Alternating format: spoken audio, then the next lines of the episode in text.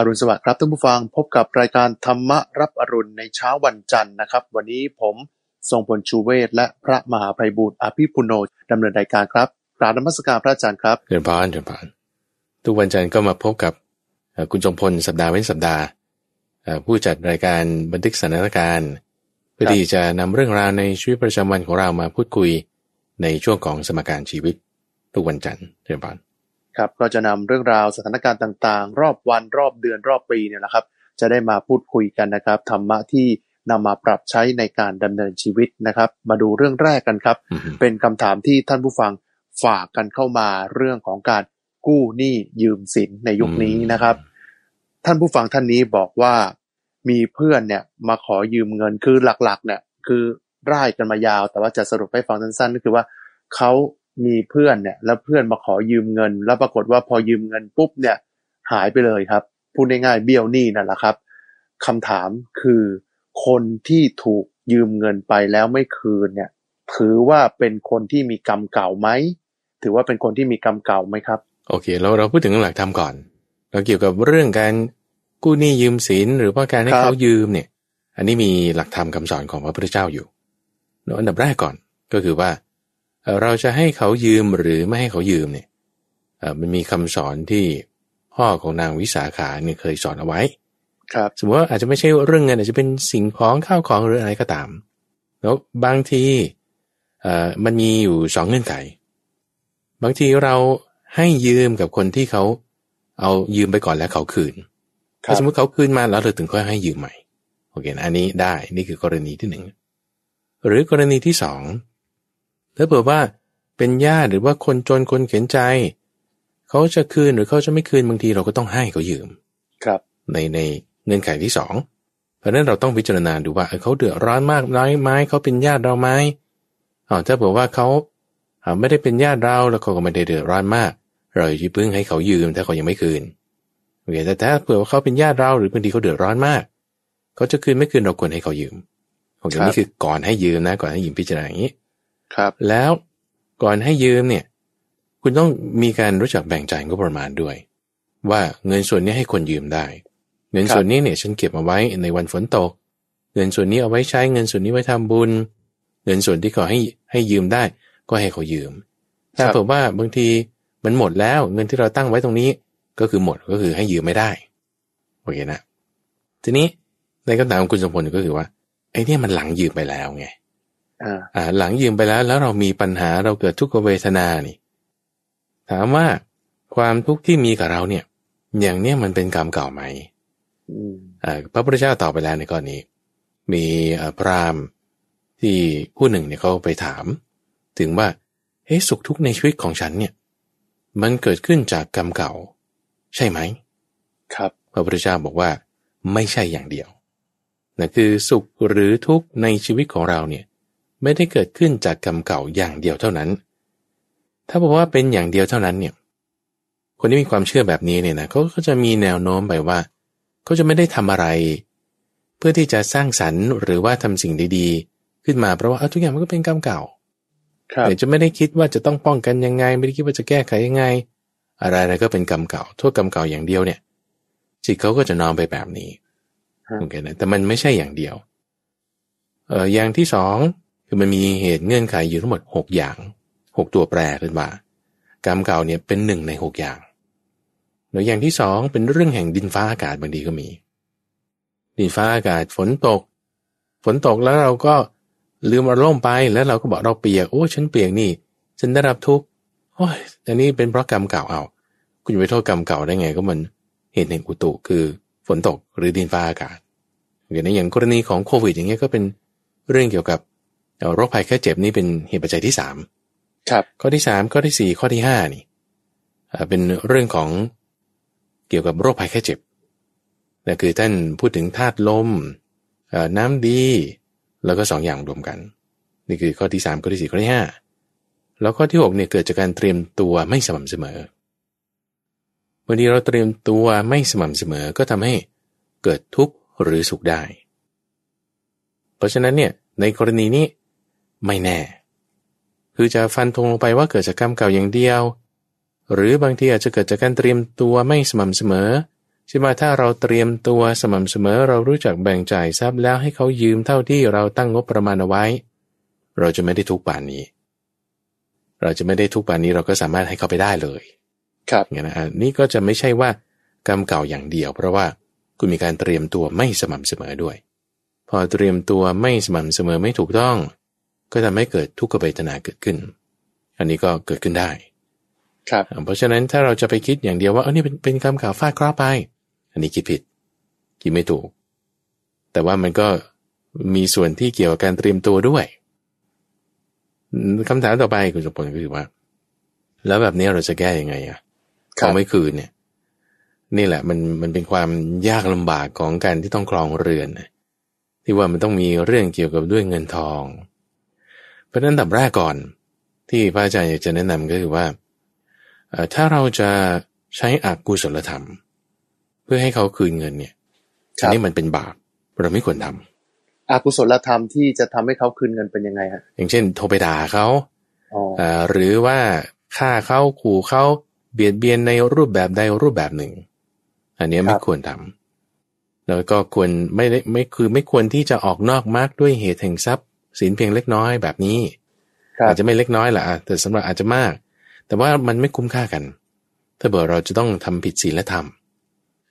แล้วเพราะฉะนั้นเนี่ยก็ค่อยๆ พูดค่อยจาเอาเราอาจจะต้องอดทนในเบื้องต้น ค่อยพูดค่อยจาแล้วก็รู้จักเอ่อแบ่งจ่ายตรงนั้นปรับตรงนี้อาจจะหาคนช่วยเหลือจุดนั้นจุดนี้ มันก็จะค่อยเป็นไปได้เนาะเรียนบานครับ พระอาจารย์ครับ ถ้าให้คนยืมเงินไปนี่เราถือว่าได้บุญไหมครับเอิ่ม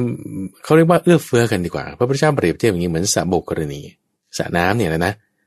สระน้ำเนี่ยมีคนที่เขาปลูกดอกบัว มีไม้เลื้อยดอกไม้ดอกอะไรต่างๆ อยู่รอบขอบสระแล้วก็มีท่าน้ำลง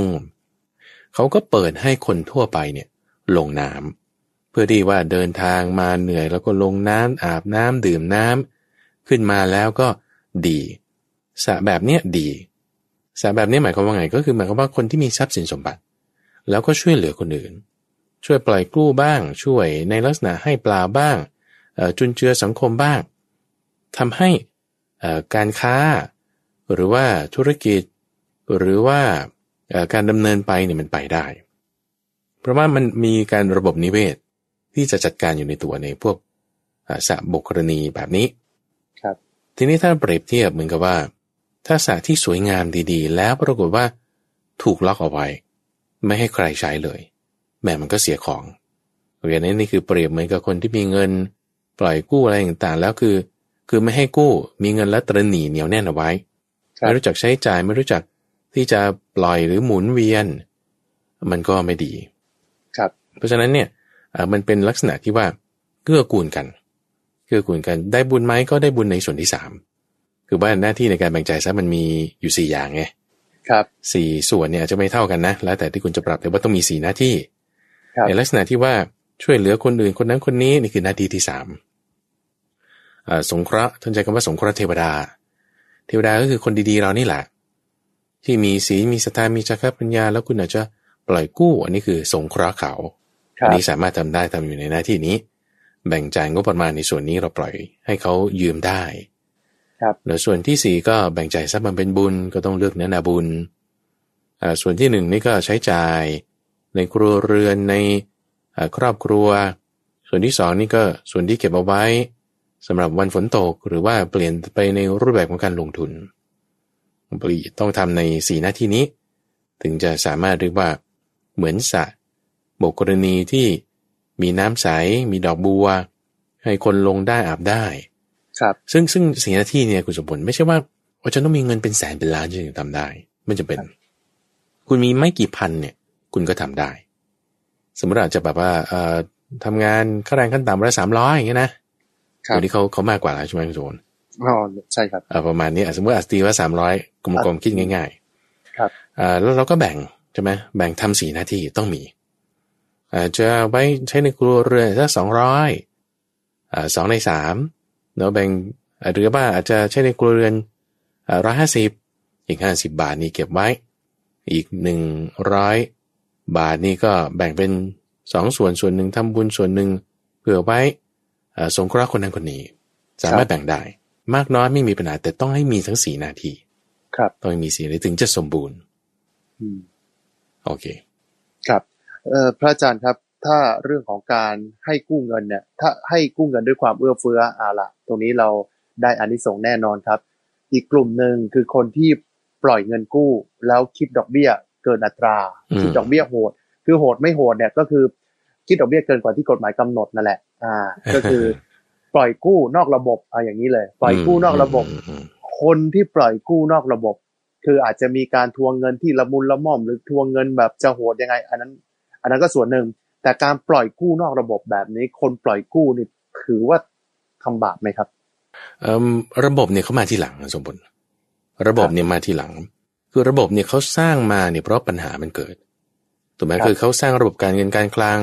สร้างกฎหมายอะไรต่างๆเนี่ยเพราะว่ามันมีปัญหามาก่อนแล้วเขาถึงออกกฎหมายมาตามทีหลังโอเคไหมเพื่อที่ให้มีการควบคุมว่า เอ้ยเอ่อคุณไม่ได้อยู่ในสายจะให้ยืมได้ คุณต้องคิดอย่างนี้คุณต้องเตรียมการอย่างนี้คุณต้องคิด คือถ้าคนที่ไม่ได้อยู่ในการเงินการคลังบางทีคิดไม่รอบคอบตัวเองก็พังหรือไม่ก็มีปัญหาตามมาใช่ไหมมีเขาจึงปัญมีหาสังคมอ่าเขาจะมีกฎหมายมีระบบตามมาทีหลังโอเคครับทีนี้พวกที่เขาคิดรอบคอบเนี่ยเขาไม่มีปัญหาถูกไหมพวกที่เขาคิดรอบคอบอยู่แล้วเนี่ย เช่นว่ามีการแบ่งจ่ายทรัพย์เท่านี้อ่าอัตราส่วนในการที่จะให้ยืมได้เท่านี้อ่าแล้วก็มีสินทรัพย์เท่านี้เขาเขารู้หมดละ ครับพอเขามีการคิดรอบคอบเขาปล่อยกู้ได้ ในเรื่องของการปล่อยกู้เขาไปทวงเงิน เขาไม่ออกนอกมรรคแปดเช่นว่าไม่ไปเบียดเบียนไม่ไปทำร้ายอ่าไม่เบียดเบียนไม่ทำร้ายแต่มีการเซ็นสัญญาอะไรกันถูกต้องแล้วก็เป็นไปตามนั้นอ่าทีนี้ไอ้เงินระบบเนี่ยหรือกฎหมายเนี่ยเขาก็รักษาทั้งคนปล่อยกู้ทั้งคนยืมเข้าใจไหมคนยืมบางทีมันโกงอ่าครับเขาก็ต้องมีกฎหมายมารักษา เพราะฉะนั้นเนี่ยมันมันรักษาทั้งสองฝ่ายทีนี้ถ้าครับสมมุติว่าถ้า ทั้งสองฝ่ายดีหมดเลย อัตราดอกเบี้ยเนี่ย มันมันไม่มีผลเนี่ย มันมาทีหลังก็จะไหมอัตราดอกเบี้ยคือเป็นไปตามตลาด บางที่อาจจะมากจะน้อย มันอยู่ที่ว่าสองคนเนี้ยตกลงกัน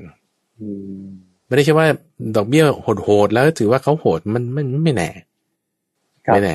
คือคือคุณจงมาดูดิไอ้ที่มันมีปัญหาเนี่ย ก็อัตราดอกเบี้ยปกติ แต่ว่าบางทีลูกหนี้จ่ายไม่ได้บางทีเจ้าหนี้ล้มอืมมันมันก็มีปัญหาได้ ถึงแม้แต่ดอกเบี้ยปกตินะ ครับอ่าแล้วก็อาจจะมีอกุศลธรรมเกิดนี่ยิ่งแย่เข้าไปอีกอ่าอ่าเพราะฉะนั้นสภาพคล่อง หรือว่าอัตราดอกเบี้ยนี่มาทีหลัง แต่ว่ากุศลธรรมเนี่ยเราเกณฑ์ตรงนี้เราเกณฑ์ตรงนี้ว่าอ่าไม่มีอกุศลธรรมเกิดขึ้นนะตกลงกันได้เข้าใจกันดีก็ตามนี้แล้วก็เอ่ออย่าให้มีอกุศลธรรมเกิดขึ้น อันนี้ถือว่าไม่เป็นบาปครับไม่เป็นบาปต่อให้อัตราดอกเบี้ยอาจจะแบบสูงมากอืมอ่าเทอมอาจจะบางคนได้เปรียบบางคนเสียเปรียบแต่ว่า ถ้าเขาตกลงกันได้ แล้วไม่มีอกุศลธรรมเกิด ไม่มีอกุศลธรรมเกิดก็ดี ไม่มีปัญครับหาโอเคอืมครับ ก็มีคำถามอีกแล้วครับ โดนเขาโกง มีปัญหาชีวิตทำคุณคนไม่ขึ้น แก้กรรมอืมได้ไหมครับ มีบางความเชื่อเขาบอกว่าไปทำแบบนั้นทำแบบนี้ไม่ว่าจะเป็นพิธีกรรมอืมหรือจะปรับเปลี่ยนพฤติกรรมอย่างนั้นอย่างนี้เป็นการแก้กรรมทำได้ไหมครับอ่า เป็นไปคืออุปมาอุปไมยก่อน เดี๋ยวเราฟังครับอุปมาอุปไมยตรงนี้ของพระพุทธเจ้านะอะความเชื่ออันดับแรกส่วนที่ว่าผิดเลยก็คือว่า ถ้าบอกว่าเราทำกรรมอย่างไร แล้วเราเชื่อว่าเราจะได้รับกรรมอย่างนั้นเนี่ย ความเชื่อนี้ผิด ความเชื่อนี้ผิด ฟังฟังให้ดีนะถ้าเราครับทำกรรมอย่างไร เราต้องได้รับกรรมอย่างนั้น ความเชื่อนี้ผิด แต่ความเชื่อที่ถูกต้องคือ เราทำกรรมอย่างไร เราจะได้รับผลของกรรมนั้น ความเชื่อนี้ถูก เอามันต่างกันยังไง ในข้อแรกที่บอกว่าทำกรรมอย่างไรได้รับกรรมอย่างนั้นก็คือ สมมติเราเอ่อตบยุงครับเอ่อถ้าเรามีความเชื่อแบบแรกเนี่ย เราก็จะเชื่อว่า ฉันตบยุงเนี่ยฉันต้องไปเกิดเป็นยุงให้เขาตบโอเคนะถ้าความเชื่อแบบแรกความเชื่อแบบนี้ผิด ครับ แต่สิ่งที่ถูกต้องก็คืออะไร คือ ถ้าคุณเอ่อตบยุงมากๆ ผลของการตบยุงเนี่ยคือฆ่าสัตว์ใช่ไหมผลของการฆ่าสัตว์เนี่ยก็คือจะทำให้อายุสั้น ไม่ใช่ว่าไปเกิดเป็นยุงให้เขาตกเข้าใจไหมในข้อที่สองนี้จึงถูกต้องว่าทำกรรมอย่างไรจะได้รับผลของกรรมอย่างนั้น หรือว่าคนที่ชอบเบียดเบียนสัตว์เบียดเบียนเพื่อนมนุษย์ด้วยกัน คุณก็จะทำให้เกิดเป็นผล คือมีโรคภัยไข้เจ็บมาก มีอาพาธมาก แต่ความเชื่อที่ไม่ถูกต้องก็คือว่า ถ้าฉันแกล้งสัตว์มากๆ แกล้งคนมากๆ ฉันก็จะเกิดเป็นคนหรือสัตว์นั้นๆให้เขาแกล้งต่อ ความเชื่อนี้ผิด ครับ เคเพราะนั้นรายละเอียดมันอยู่ที่ผล ซึ่งถ้าเปรียบเทียบอุปมาใหม่อุปมาใหม่ที่พระพุทธเจ้าเปรียบเทียบก็คือเกลือกับความเค็ม เกลือเนี่ยเป็นเหตุ ความเค็มเนี่ยเป็นผล โอเคนะ เกลือเป็นเหตุคือกรรมที่คุณกระทำสะสมไว้สะสมไว้ ความเค็มเนี่ยเป็นผลของเกลือนั้น ทีนี้ปัจจัยของความเค็มเนี่ยมันก็ขึ้นอยู่กับน้ำด้วยไงถ้าว่าน้ำน้อย มันก็เค็มมาก ด้วยเกลือปริมาณที่เท่ากันถ้าน้ำมาก มันก็เค็มน้อย ความเค็มนี่คือผลตรงนี้แหละที่ว่าเป็นจุดที่คุณจะแก้ได้ แก้ได้หมายความว่าคุณเติมน้ำสิ เติมน้ำให้มันมากเข้า พอเติมน้ำมากเข้า ความเค็มมันก็จะลดลง เพราะฉะนั้นเนี่ยบางคนเนี่ยทำบุญคนไม่ขึ้นที่คุณจงพลว่าเนี่ยฉันพยายามทำความดีแต่ทำไมฉันก็ยังทุกข์อยู่ ยังไม่เห็นผลสักที เออ แต่พอฉันทำความชั่วนิดเดียวโอ้โหทำไมมันได้ผลมากขนาดนี้เห็นไหมทำชั่วนิดเดียวถูกจับได้ถูกแบบมีปัญหานั่นนี่อะไรเงี้ย แต่ทำดีมาเป็นหลายปีไม่มีใครเห็นใช่เออ คนอื่นทำไมมันแบบว่าทำความผิดหลายครั้ง ก็ไม่ถูกมีปัญหาสักที เออแล้วทำไมซิกแซกได้หมดเลยเนาะเออ แต่พอทำความดีแบบโดดเด่นครั้งเดียว แบบโอ้โหพุ่งขึ้นพุ่งขึ้น เออมันอิจเป็นฉาเลยแหละเลยอิจฉาก็นี่แหละมันเป็นอย่างนี้ว่า น้ำคุณเนี่ยมากหรือน้อยเคยไหมน้ำคุณเนี่ยมากหรือน้อย เกลือเนี่ยมันน้อยหรือมากเคยไหมเกลือนี่คือความชั่วความผิดความบาป เป็นอกุศลธรรมที่เราทำแต่ถ้าน้ำเรามากอยู่เนี่ย เกลือต่อให้แบบอาจจะปริมาณอันหนึ่งก้อนเนี่ย ถ้าน้ำเรามากเนี่ยคุณใส่เกลือไปหนึ่งก้อนสองก้อนสามก้อน มันก็ยังไม่เค็มไง แต่ถ้าคนที่มีแบบน้ำแค่แก้วเดียว เกลือไม่ต้องมากเอาแค่ช้อนเดียวเนี่ยมันก็เค็มแล้ว เพราะฉะนั้นสำหรับบางคนเนี่ย ก็อย่างที่ว่าว่าทำบุญไม่ขึ้นใช่ไหมครับอ่าก็เพราะว่างี้แหละหรืออ่าบางคนก็จะประมาทเพราะว่าฉันทำบาปแล้วมันไม่มีปัญหา ก็ประมาทไม่ได้ เพราะฉะนั้นเนี่ยเราเข้าใจเงื่อนไขตรงนี้แล้วเนี่ยนะเราจะแก้เราจะทำยังไง คือคุณก็เพิ่มน้ำไงคือแบบคุณก็ทำบุญต่อไปคุณก็ทำบุญต่อไป ถ้าเราคิดว่าโอ้ยทำไมฉันทำบุญไม่ขึ้นแล้วฉันจะเลิกทำความคิดเนี่ยผิด เป็นเสียงของมาร ไม่ถูกต้อง เพราะว่าอะไรเพราะไม่งั้นคุณไม่เพิ่มน้ำแล้วมันจะไปหายเค็มได้ไง มันก็ยังเค็มอยู่ เราก็ต้องเพิ่มน้ำเข้าไป อย่าท้อถอย มันอาจจะเหนื่อยบ้างก็พักเอา แล้วก็เริ่มใหม่มันดีอะมันจะมันจะได้ผลเราต้องมีความเชื่อในกรณีต้องมีความเชื่อ แล้วคือถ้าเราคิดว่าโอ้ยเนี่ย ฉันก็คงทำกรรมมาแล้วฉันถึงทำบุญไม่ขึ้นใช่ปะเนี่ย พอเรามีทิฏฐิว่าฉันจะไปเชื่อกรรมเก่าว่าทุกอย่างเป็นของกรรมเก่า คุณก็จะไม่ทำสิ่งที่มันดีมันใหม่นี่ไง ครับ แล้วตรงนี้แหละ จึงเป็นจุดที่จะทำให้ถูกหลอกง่ายถูกหลอกไปในลักษณะที่ว่าเอ่อใช้เครื่องรางของขลังหรือไม่ก็แบบดูพิธีกรรมครับหรือว่าเครื่องแบบอย่างเงี้ยพระพุทธเจ้าเคยพูดถึงว่าเอ่อถ้าคนเพียงแค่ว่าถือเอ่อปะตากหรือว่ามีเครื่องบูชาแบบนี้ แล้วคุณจะเป็นคนดีขึ้นมาได้โอ้ยงั้นตั้งแต่เกิดเขาก็เอาเครื่องนี้ให้แล้ว เข้าใจไหมคุณก็ถือไม้เท้านี้เลยตั้งแต่เกิดเลย แล้วคุณครับก็จะไม่มีปัญหาตลอดชีวิต แต่มันไม่เป็นอย่างนั้นไงคุณสมบัติเข้าใจไหมมันมันอยู่ที่การกระทำของเราคือเราจะดีหรือไม่ดีมันไม่ได้อยู่เพียงที่แค่เอ่อเครื่องประดับภายนอก สิ่งของที่คุณมีคุณใช้คุณถือ แต่มันอยู่ที่ว่ากรรมดีที่เราทำครับเพราะฉะนั้นบางทีเนี่ยมันอาจจะมีสุขบ้างมีทุกข์บ้าง โลกนี้มันเป็นอย่างนี้แหละแต่นี้พอเรามีทุกข์แล้ว อ้าวเราก็ให้มีความมั่นใจในกรรม ว่ากรรมดีให้ผลกรรมชั่วให้ผลอ่าแล้วก็ไม่ท้อแท้ท้อถอย อาจจะเหนื่อยบ้างก็อดทนเอาพักได้ แล้วก็มุ่งทำความดีต่อไป แล้วแล้วก็พอเรามีศรัทธาตั้งมั่นเนี่ยแล้วก็มีความเพียรเนี่ยเราจะไม่ถูกหลอกได้ง่ายครับๆพอเราไม่ถูกหลอกเราไม่งมงาย ปัญญาเราเกิดปัญญานี่เป็นยอดของบุญแล้วนะศีลสมาธิปัญญาใช่ไหมทาน ศีลภาวนา เนี่ยไล่ขึ้นเป็นลำดับของบุญเพราะเรามีปัญญาเกิดขึ้นเนี่ย บุญก็มากขึ้นมากขึ้นเราก็จะค่อยแบบ มีความเข้าใจที่ถูกต้องเอ่อทำผลทำความดีให้เกิดได้มันก็จะค่อยมีความสุขขึ้นมา ครับ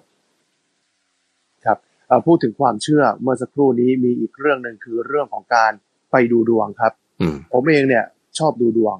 ดูดวงในศาสตร์ที่ผมเชื่อ ผมก็ศรัทธาของผมด้วยการดูดวงดาวอ้าวราหูย้ายก็ไปดูดาวศุกร์ย้าย ไปเปิดเว็บไปเปิดอะไรดูว่า เออแล้วดวงของเราเนี่ยมันมันจะเป็นยังไงด้วยลัคนาราศีเกิดเวลาเกิด อันนี้ผมก็เช็คดวงเป็นประจำคำถามคือว่า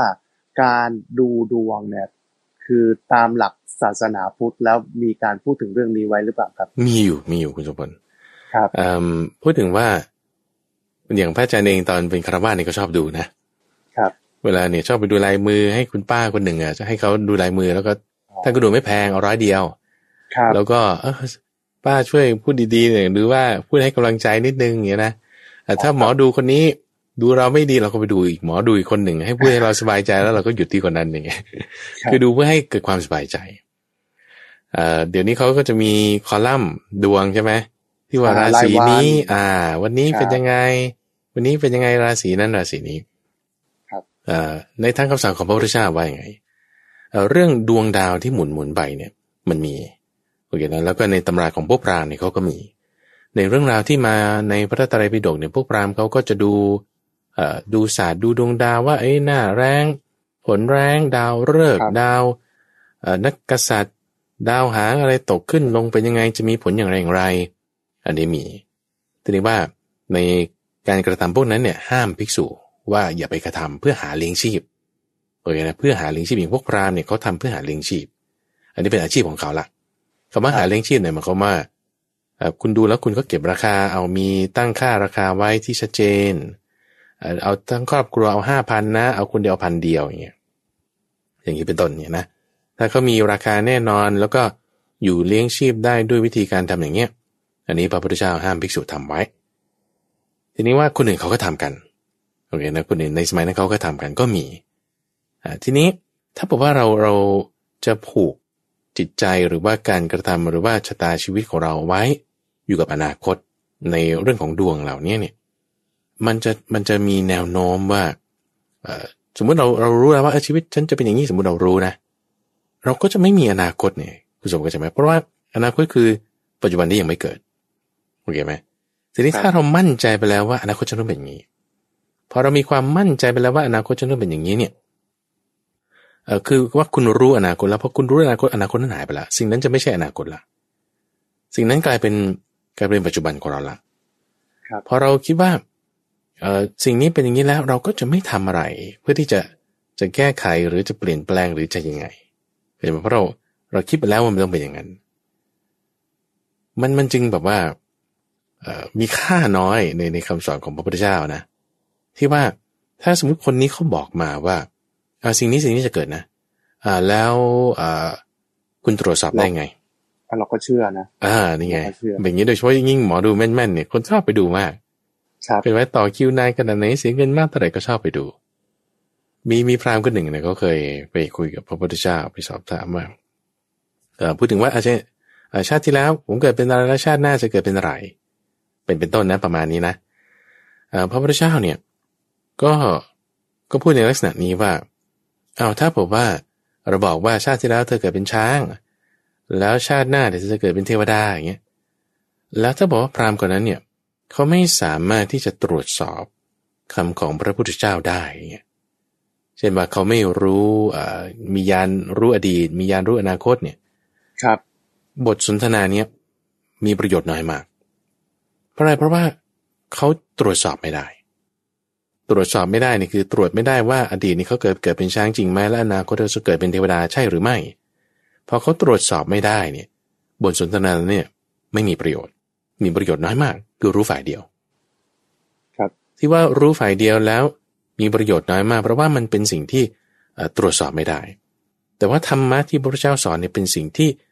เชิญคนเข้ามาพิสูจน์พิสูจน์ได้ก็จะสมมุติว่าถ้าคุณดูดวงแล้วว่าเอ่อ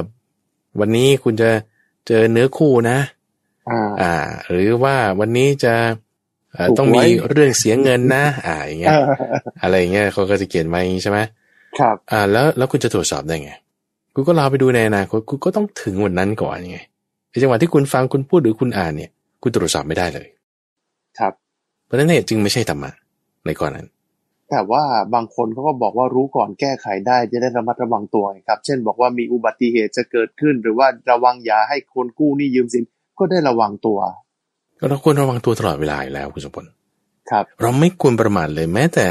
ลมหายใจออกเข้าเดียว ครับ เราควรระวังตัวตลอดอยู่แล้ว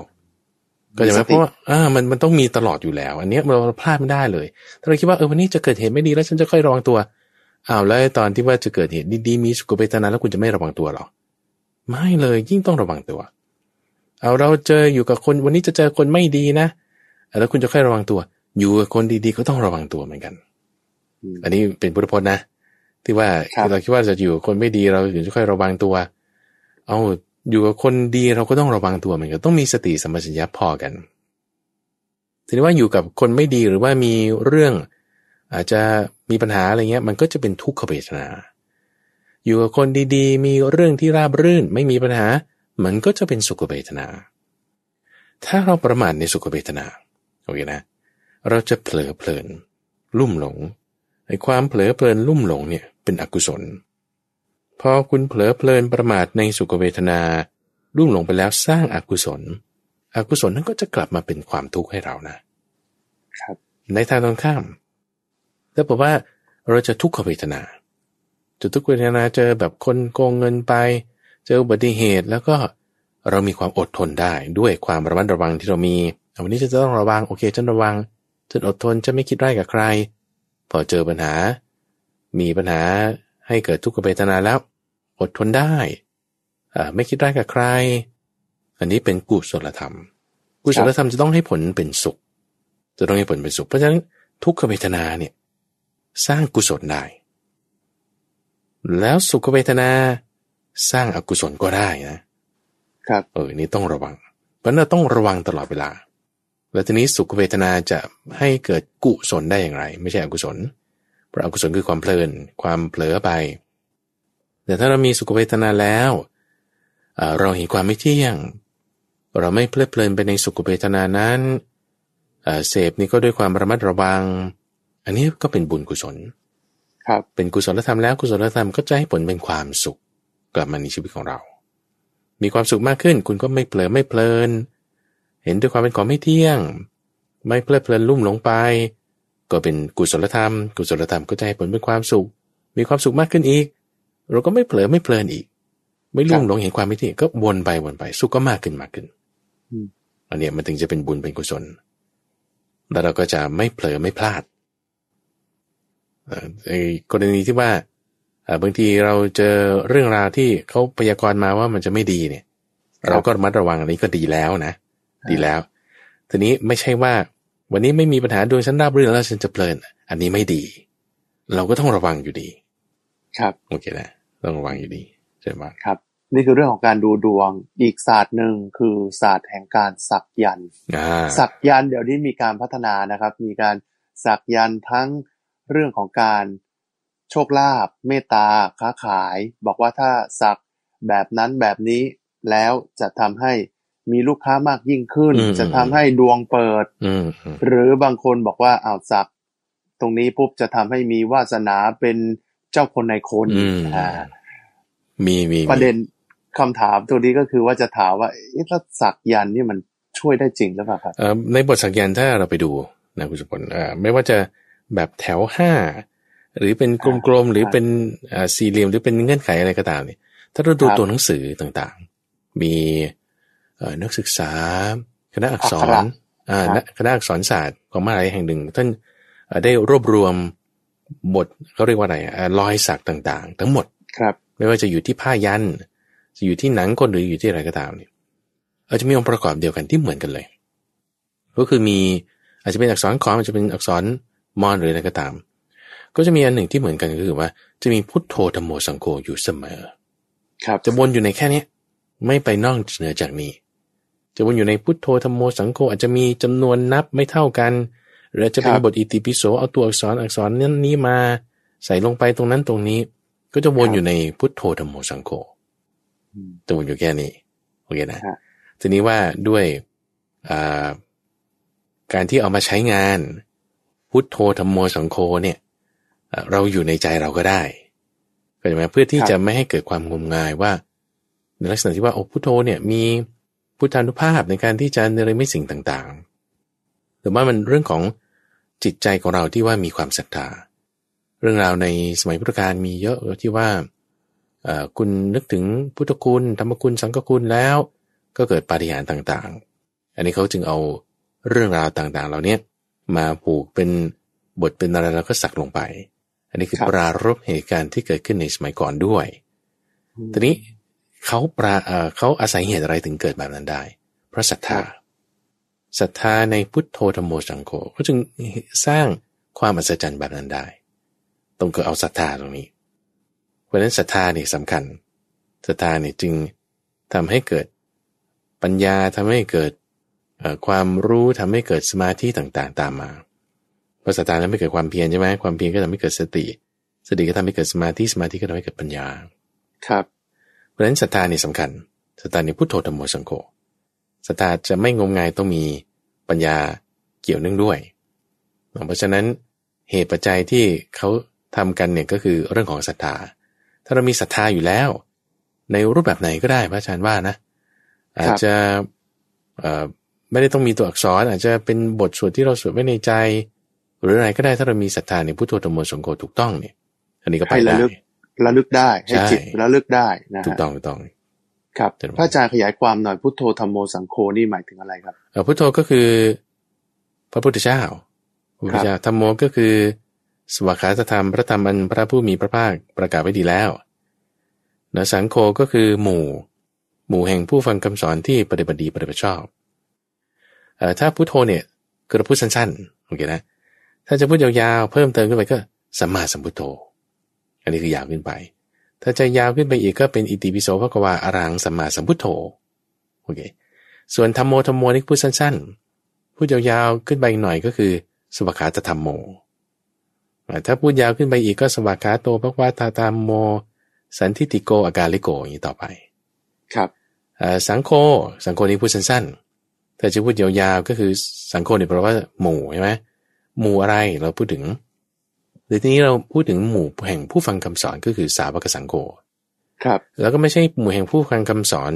ทั่วๆไปต้องเป็นหมู่แห่งผู้ฟังคำสอนของพระผู้มีพระภาคคือถึงเรียกว่าพักวโตสาวกสังโฆแต่จะพูดเต็มขึ้นไปอีก ไม่ใช่ว่าหมู่แห่งผู้ฟังคำสอนของพระผู้มีพระภาคทั่วไป เราเจาะจงเอาเฉพาะหมู่แห่งผู้ฟังคำสอนของพระพุทธเจ้าที่ปฏิบัติดีปฏิบัติชอบด้วยหนึ่งก็จึงมีคำว่าสุปฏิปันโนภควโตสาวกสังโฆอันนี้คือถ้าพูดหัวข้อว่าสังโฆเราต้องหมายถึงเอารายละเอียดแบบนี้ ก็จึงพูดง่ายว่า พุทโธธรรมโมสังโฆแล้วเขาก็เอาตัวอักขระชื่อว่าพอพานทอทง แล้วก็สอเสือ ครับมาเปลี่ยนเป็นตัวขอมแล้วก็สักลงไปอ่าเนี่ย เพื่อให้เข้าถึงพุทธคุณธรรมคุณสังฆคุณศรัทธาในตรงนี้นี่สำคัญศรัทธาตรงนี้คือให้ระลึกถึงพุทโธธรรมโมสังโฆระลึกถึงคุณของพระผู้มีพระภาคเจ้า พระธรรมแล้วก็พระสงฆ์ถูกต้องนะครับ แล้วก็มีสติไม่ประมาท ดูดวงอย่างไรถ้าขาดสติและยังประมาทก็คงไม่มีประโยชน์นะครับ กลายเป็นความเชื่อแล้วก็ความงมงายกันไปนะ อีกเรื่องหนึ่งครับเรื่องของสารพระภูมิเจ้าที่พระอาจารย์บางบางบ้านก็มีนะครับ แต่บ้านผมไม่มี บ้านผมไม่มีสารพระภูมิ ไม่รู้ว่าจะเหมือนบ้านอื่นไหมแต่บางบ้านมีบางบ้านไม่มีการตั้งสารพระภูมิเจ้าที่ดี ถือว่ามันมีความจำเป็นไหมครับ แล้วก็ศาสนาพุทธได้มีการพูดถึงเรื่องนี้ไว้ไหมครับเออใน เราดูในสมัยพุทธกาลดีกว่านะคุณสมบัติตั้งแต่สมัยพุทธกาลมาเนี่ยเออเวลาพระพุทธเจ้าเสด็จไปอย่างบ้านอนาถาบิณิกาเศรษฐีนี่เป็นเศรษฐีนะร่ำรวยมหาศาลเนี่ยก็ไม่ได้ปรากฏว่ามีสารพระภูมิเจ้าทีเทวดาที่เขาอยู่อาศัยเนี่ยเขาอยู่ตามซุ้มประตูบ้างครับอยู่ที่กำแพงบ้าง อยู่ที่ฝาเรือนด้านใดด้านหนึ่งบ้าง อันนี้คือคือข้อมูลตรงเนี้ยแสดงว่าไม่ได้มีสารพระภูมิเจ้าที่ ที่ที่แบบว่าเป็นที่ให้เทวดาที่เป็นประจำเรือนนั้นอยู่โดยเฉพาะไม่มี เทวดานั้นน่ะจึงถึงต้องมาอยู่ตามซุ้มประตูบ้างกำแพงฝั่งใดฝั่งหนึ่งบ้าง โอเคเนาะแต่ว่าเขาไม่มี ครับโอเคนะอ่าแล้วที่แล้วมันมีได้ไงเนี่ยมันมาตั้งแต่เมื่อไหร่อันนี้ก็คือมีการคาดการณ์กันเรียกตั้งข้อสันนิษฐาน ว่าเพราะว่าเรื่องราวที่มันมีมาในสมัยพุทธกาลคือว่า พอพระเข้าไปในบ้านเนี่ย ถ้าบอกว่าเทวดาเนี่ยอยู่ที่ซุ้มประตูเนี่ยครับเทวดาที่เขาอยู่เขาเรียกว่าภูมิเทวดา เทวดาที่รักษาพระภูมินี่ใช่ไหมครับเทวดาที่อยู่ที่พื้นดินเนี่ยภูมิภูมิภูมิเนี่ยก็คือดินเกิดนั้นจะมีเทวดาที่อยู่ที่ดิน เทวดาที่อยู่ที่อากาศเทวดาที่อยู่ที่ต้นไม้เขาเรียกว่าอากาศเทวดารุกขเทวดาภูมิเทวดาพวกนี้เอ่อในเทวดาที่เขาอยู่ตามสถานที่ต่างๆเนี่ยพอพระเดินผ่านมาเนี่ยเขาจะต้องลดตัวลง ลดตัวลงมาอยู่ในที่ต่ำกว่านี่คือเรื่องราวที่มีมาในพระไตรปิฎกนะ ก็ทำให้เทวดานั้นเนี่ยได้รับความลำบาก เทวดาที่ได้รับความลำบากเนี่ยถ้าไม่มีศรัทธาเนี่ยเขาก็จะเห็นว่าสิ่งนี้เป็นความลำบาก มันก็เลยมีปัญหาที่ว่าเทวดาตนหนึ่งที่อยู่ที่บ้านเศรษฐีแล้วพอพระพุทธเจ้าเข้าเข้าออกออกเทวดาตนนี้ก็เลยได้รับความลำบาก ก็เลยไปยุยงน้องชายของเศรษฐีว่าเนี่ยอย่าทำบุญได้ไหมอย่านิมนต์พระมาได้ไหมอ้าวพอเขาไม่เชื่อ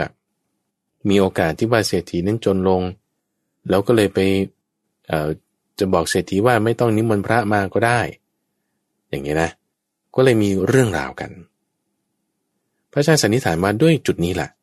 ทำให้ว่าเขาก็จึงแยกส่วนออกมา แยกส่วนว่างั้นที่ตรงนี้ให้ให้เทวดาอยู่ก็แล้วกัน เทวดาเวลาพระ เข้าออกเนี่ยก็จะได้ไม่ต้องมีปัญหาโอเคนะก็จึงมีการแยกส่วนออกมาทำเป็นพระภูมิเจ้าที่ครับเพื่อที่จะแบบไม่ต้องมีปัญหา ทีนี้พอภายหลังเอ่อเทวดาตัวนี้ก็มีศรัทธาเรียบร้อยแล้วเขาก็ถือว่าอันนี้เป็นบุญ ในการครับที่ว่าภิกษุเข้ามาที่เรือน ก็ถือว่าเป็นบุญขึ้นมา ก็เป็นมาอย่างนี้ไงเป็นมาอย่างนี้อันนี้มาภายหลังเรื่องสารพระภูมิเจ้าที่อืมแล้วก็ ในเรือนเนี่ยคือมันเป็นธรรมดาอยู่แล้วว่าฮะเอ่อจุดต่างๆเนี่ยบางทีมันเป็นที่อยู่เอ่อของสิ่งต่างๆได้เอ่อหมายความว่าไงอย่างเช่นว่าซุ้มประตูอะเป็นที่อยู่ของเทวดาได้ ครับอ่าอย่างดูเราดูอย่างอากาศนี่ยังเป็นที่อยู่ของเชื้อโรคได้เข้าใจไหมแม้แต่เราบางทีเราไม่เห็นเอ่อพื้นดินเป็นที่อยู่ของเชื้อโรคได้อ่าบ้านเรือนนี้เป็นที่อยู่ของคนได้ คือทุกจุดทุกที่เนี่ยมันเป็นที่อยู่ของสิ่งมีชีวิตอะไรสักอย่างใดอย่างหนึ่งได้นั่นแหละ โอเคนะที่ที่สำคัญก็คือว่า หมายความว่า เวลาเราอยู่ในบ้านคนเดียวเนี่ยนะเราไม่ได้เราไม่ได้อยู่ในที่ลับนะ คุณสมบัติเข้าใจไหมคือ คือบางคนจะคิดว่าฉันอยู่ในห้องคนเดียวครับนี่คือเป็นที่ลับ ครับพอฉันอยู่ในที่ลับแล้ว ฉันก็จะทำชั่วทำอะไร ฉันก็ไม่แคร์ใครอืมเป็นที่ส่วนตัวเราละ อ่า เป็นที่ส่วนตัวเราละฉันก็ไม่ต้องแคร์ใครไม่จริงเลย เพราะว่าบางทีเทวดาเขาก็เห็นว่าคุณทำชั่ว อยู่ในห้องของคุณเอง เออดีทำไม่ดีเอ่อโทรหรือว่าทำไม่ดีอย่างใดอย่างหนึ่งอะไม่ต้องโทรอะไรอยู่สมมติคุณอยู่ในห้องแล้วคุณทำไม่ดีเนี่ย อย่าไปคิดว่าคนอื่นเขาไม่เห็น อืมไม่ใช่ที่ลับเลย ต่อให้นะ บางคนจะคิดว่าเออโอเค เข้าใจอยู่อยู่ในห้องไม่ใช่ที่ลับ เพราะว่าเอ่อประตูมันมีช่องใช่ไหมหน้าต่างมันมีหูกำแพงก็มีหูใช่ไหมครับประตูหน้าต่างมีช่อง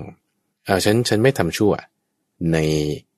อยู่แม้แต่อยู่ในห้องคนเดียวก็ตาม แต่ว่าคิดอยู่ในใจ พอคิดอยู่ในใจเนี่ย คิดชั่วในใจแต่ยังไม่ได้ไดพูด ยังไม่ได้กระทำทางกายออกมาแม้แต่อยู่คนเดียวก็ตาม แค่คิดชั่วในใจเราคิดว่าในสมองเราเนี่ย ความคิดเราเนี่ยเป็นที่ลับของฉันคนอื่นเนี่ยไม่รู้หรอกแต่ไม่จริงไง เพราะว่าภิกษุที่เขามีฤทธิ์เขาสามารถรู้วาระจิตคนได้เนี่ยเขาก็มี ไม่ต้องอยู่ห้องเดียวกันไกลเป็นร้อยโยชน์เขาก็ยังรู้ได้บางทีท่านมาอยู่ใกล้ ๆ เรายังไม่รู้ด้วยซ้ำ ราะฉะนั้นที่ลับจริง ๆ เนี่ย มันไม่มีเลยไงคุณสมบัติก็จะมาด้วยความคิดข้อเนี้ยตัวนี้เขาจึงเรียกว่าเป็นเอ่อโลกาธิปไตยครัโลบกาธิปไตยนี่คือเอาโลกนี่เป็นใหญ่ว่าเอ่อคนอื่นกำแพงประตูเทวดา หรือภิกษุผู้รู้วาระจิตคนบางทีจะมารู้จิตใจฉันว่าโอ้ยฉันจะคิดชั่วคิดชั่วโอ้ยงั้นฉันไม่เอาฉันไม่เอาฉันไม่คิดชั่วละฉันไม่ทำชั่วละฉันจะตั้งอยู่ในธรรมะครับโดยความคิดข้อเนี้ยคุณก็เรียกว่าเอาโลกเป็นใหญ่โลกาธิปไตย ซึ่งอ่าจุดหนึ่งที่เมื่อสักครู่คุณจงบุญได้พูดถึงว่าบางทีเราคิดไม่ดี แล้วบางทีเราก็พูดออกมา อืมอ่า หรือบางทีเราคิดไม่ดี แล้วบางทีเราพูดตรงข้ามกับที่เราคิด อย่างนี้มันจะโกหกไหมอ่าอ่าครับ อันนี้เป็นคำถามที่ท่านผู้ฟังก็สอบถามกันเข้ามา บอกว่าในกรณีที่บางครั้งเนี่ย เราเห็นแล้วล่ะเขาแต่งตัวไม่ดีเลยแล้วเขามาถามเราบอกนี่ฉันแต่งตัวสวยไหมด้วยความที่อยากจะรักษาน้ำใจอะนะมเพื่อนกันรู้จักกันหรือบางทีเจ้านายก็ต้องบอกไปอะอะสวยก็ได้อะดูดีก็ได้อืมอันนี้โกหกชัดเจนอ่าเดี๋ยวนี้บาปไหมแล้วก็บางครั้งการค้าการขายการอะไรเนี่ยบางครั้งก็ไม่ได้พูดความจริงทั้งหมดอ่าอืมคือคือพูดพูดเหมือนกันแต่ว่ายั้งเอาไว้บางส่วนอืมก็มีความประสงค์ว่า ก็ไม่อยากให้เขารู้ทั้งหมดเดี๋ยวขายไม่ออก เออเดี๋ยวขายไม่ออกเเแบบนี้นี่ถือว่ามุสาวาจาไหมโอเคอ่าเราดูตัวอย่าง พระพุทธเจ้าตอนนั้นเอ่อยศกุลบุตร เดินมาแล้วก็มานั่งอยู่ข้างๆ พระพุทธเจ้า แล้วท่านก็เลยทำฤทธิ์ให้พ่อไม่เห็น พ่อที่เดินมา อันนี้คือเรื่องราวตัวนี้อาจจะท้าความให้ท่านผู้ฟังที่บางท่านอาจจะไม่ทราบก็คือว่าเอ่อตอนนั้นยศกุลบุตรนี่เป็นวันเกิดของของท่าน แล้วพ่อนี่ก็แบบว่า โทรปาร์ตี้แบบจัดเต็มทุกอย่างปาร์ตี้วันนั้น ลูกเกิดว่าเอ่อหลับไปก่อนตั้งแต่ตอนต้น แล้วก็มีดนตรีมีอะไรจัดเต็มเลยทั้งการเต้นการฟ้อนการรำตื่นขึ้นมาประมาณสักตีสามตีสี่เนี่ยโอ้เห็นคนแบบ นอนผมก็เซิงเอ่อเสื้อเลิกขึ้นเอ่อน้ำลายไหล นอนกัดฟันดังกรอดกรอดบนละเมอเพิ่งต่างโอ้ไม่ไหวไม่ไหววุ่นวายขัดข้อง ก็เลยเดินหนีออกมาใช่ปะ มาฟังธรรมว่าพระเจ้าบรรลุเป็นโสดาบันนั่งไว้อยู่อีกอ่าอีกที่หนึ่ง พอพ่อเดินมาตอนเช้า เห็นเห็นเห็นยาสักกุลบุตรไหมเห็นยาสักกุลบุตรไหมถามพระพุทธเจ้า ท่านไม่ตอบว่าเห็นหรือไม่เห็นโอเคไหมท่านตอบว่าอ้าวท่านเศรษฐีนั่งก่อนสิแต่บอกว่านั่งอยู่ที่นี่อาจจะเห็นก็ได้ ก็นั่งแต่ไม่เห็นไงเพราะว่าท่านบังเอาไว้ครับนะโอเคเราเอาเกณฑ์ข้อนี้มาพิจารณาดู คนที่ว่าจะจะชื่อว่าพูดโกหกเนี่ยก็คือว่า เห็นบอกไม่เห็น ไม่เห็นบอกเห็น ครับนะเอ่อรู้บอกไม่รู้ไม่รู้บอกรู้ ด้วยเหตุแห่งอามิตรเพียงเล็กน้อย ด้วยเหตุแห่งอามิตรจะมากหรือน้อยก็ตาม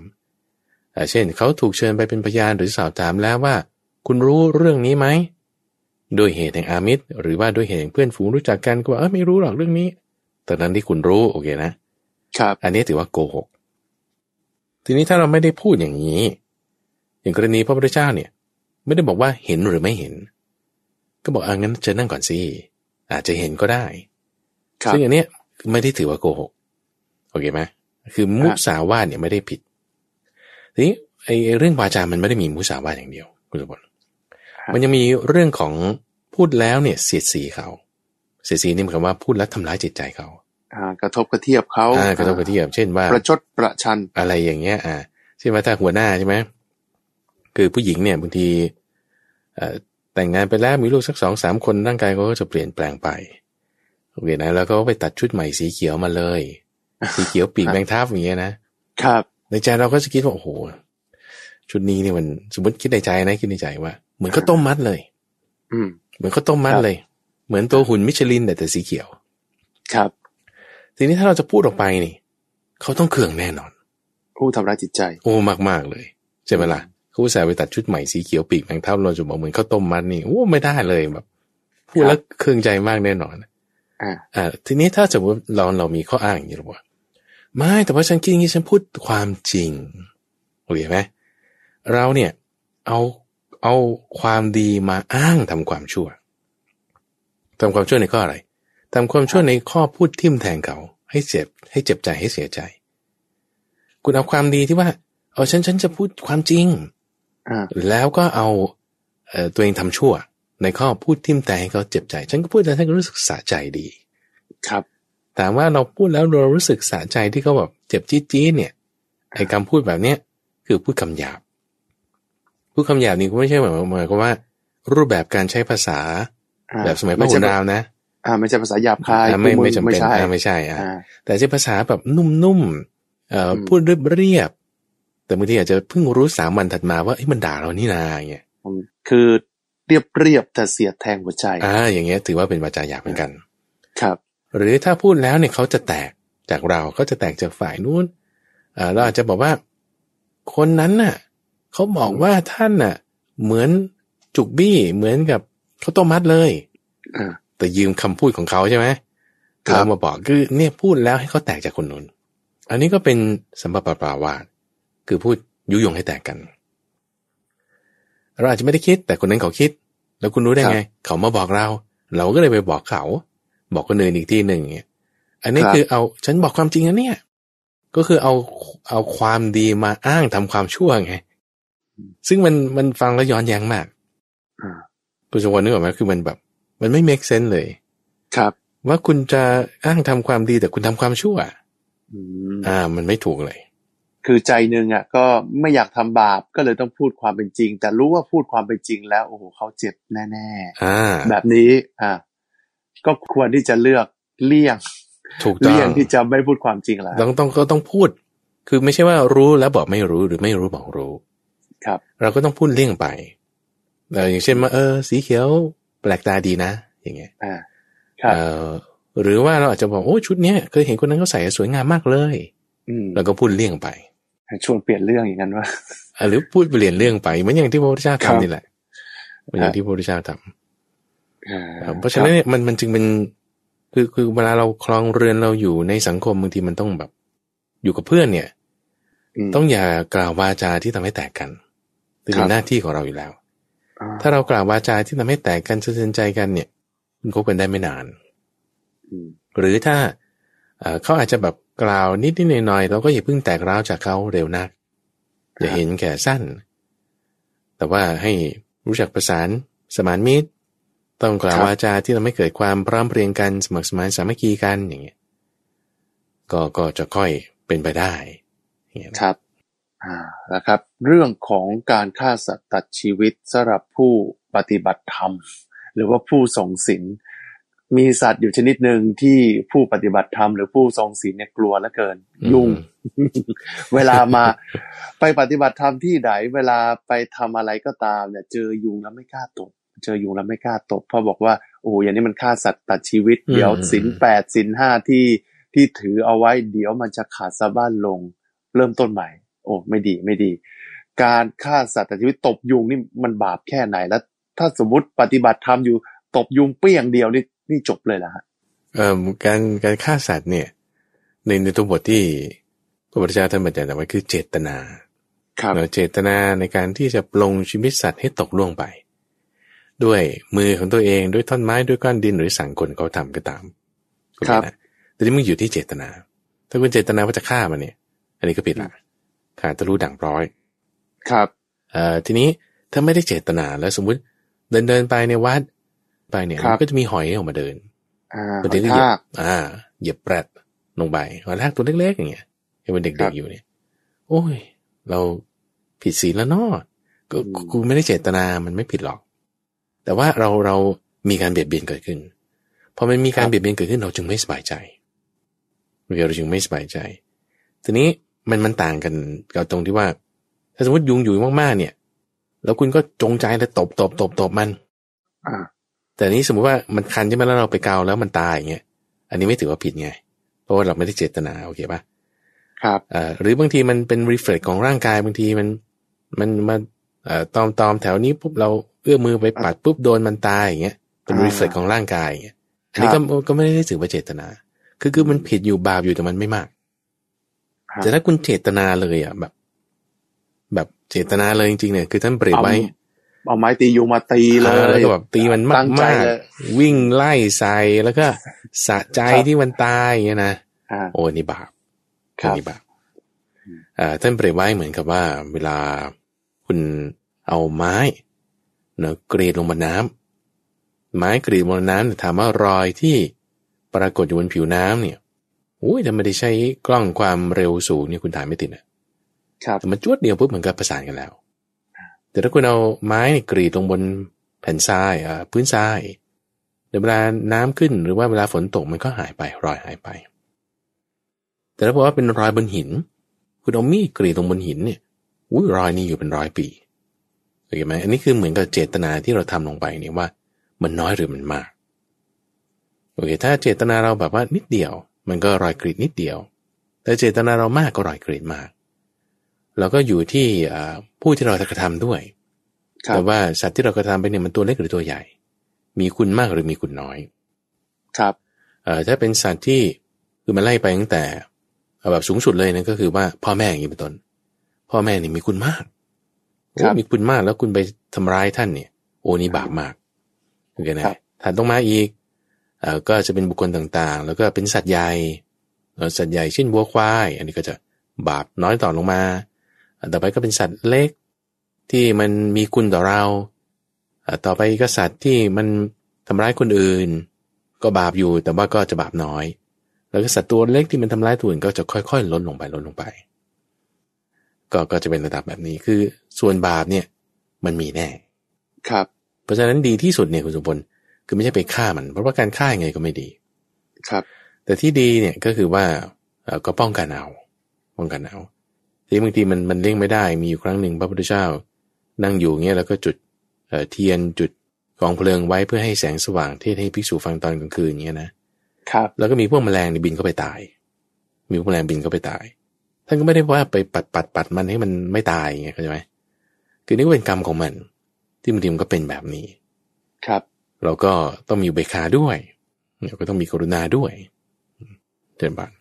ครับเจองูตีงูนี่บาปไหมครับ กลัวงูกัดครับบาปอยู่บาปแน่นอน แต่ว่าบาปมันก็คือน้อยหรือมากอย่างที่ว่า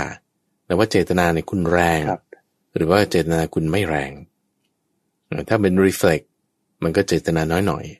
แต่ถ้าแบบว่าเจตนาแบบจะเอามันให้ตายเลยอย่างเงี้ย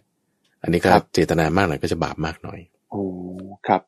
แล้ว เจ้ากรรมในเวรมีจริงไหมครับ ที่เขาบอกว่าถ้าไปฆ่าสัตว์ตัดชีวิตทำอย่างโน้นอย่างนี้แล้ว ต่อไปเขาจะมาเอาชีวิตเราบ้าง แล้วมันจะเป็นเจ้ากรรมในเวรผูกพันเราตลอดไปครับความที่บุคคลในบุคคลหนึ่ง หรือสัตว์ประเภทใดประเภทหนึ่ง แล้วเขามาผูกเวรกับเราอันนี้มีแน่ ถ้าสมมุติเราเกิดการเบียดเบียนกันในรูปแบบในรูปแบบหนึ่งที่เขาคิดแล้ว แล้วเขาเบียดเขาจะมาผูกเวรเราอันนี้เป็นไปได้ ครับแต่นี้วิธีป้องกันไม่ให้การผูกเวรเกิดขึ้น อันนี้ก็คือแผ่เมตตาเนาะอันนี้คือคือแบบแผ่ให้เขานะดูอย่างพระพุทธเจ้าเนี่ยตอนเป็นโพธิสัตว์ก็ถูกพระเทวทัตผูกเวรมาตลอดโอเคไหมแค่ว่าไปซื้อถาดทองคำใบเดียวเขาไม่พอใจเขาก็ผูกเวรกับพ่อค้าคนนี้ซึ่งนั่นคือโพธิสัตว์ผูกเวรมาแล้วก็เลยเบียดเบียนตามต่อมากันตลอดจนถึงชาติสุดท้ายเองก็ตามก็ยังมาเบียดเบียนทำให้โลหิตห่อด้วย ทีนี้การผูกเวรเนี่ยไม่ได้อยู่ที่พระพุทธเจ้า แต่อยู่ที่เทวทัตโอเคนะทีนี้สมมติเราทำอะไรไม่ดีหรือเราพยายามทำความดีอะเราทำความดีเนี่ย คนชั่วก็ผูกเวรเราได้ก็จะมาคือเขาจะไม่พอใจแล้วเขาก็จะตามจองเวรได้ อันนี้เป็นไปได้เกิดขึ้นได้ แล้วเราทำไงเราก็แผ่เมตตา เราก็พยายามที่จะให้เขาละเวรเนี่ยให้ได้แผ่เมตตานี้ช่วยได้ ทีนี้ ตัวเราเนี่ยอย่าไปผูกเวรกับคนอื่นโอเคตัวเราอย่าไปผูกเวรกับคนอื่นเอ่อให้มีอุเบกขาให้มีการให้ทานให้มีการประพฤติพรหมจรรย์ให้มีการประพฤติความเพียรสิ่งเหล่านี้จะช่วยลดการที่เราไปผูกเวรกับเขาได้มากเลยครับนะครับทั้งหมดนี้นะครับคือหลักธรรมะนะครับ ในการดำเนินชีวิตประจำวันนะครับ หลักธรรมะต่างๆนะครับ ถ้า ไม่เอามาปรับใช้ในการดำเนินชีวิตรู้ธรรมะแล้วไม่ปฏิบัติเนี่ยก็ไม่มีประโยชน์นะครับ รู้หลักธรรมต่างๆ แล้วนะครับ เราก็นำไปใช้ในการดำเนินชีวิตในโลกปัจจุบันนี้ได้ครับละครับ วันนี้เวลาของรายการธรรมารับรุณหมดลงแล้วนะครับ ผมสมพลชูเวศและพระมหาภัยบูรณ์อภิปุโนลาท่านฟังไปก่อนพบกันใหม่ในครั้งหน้า สวัสดีครับเชิญบาน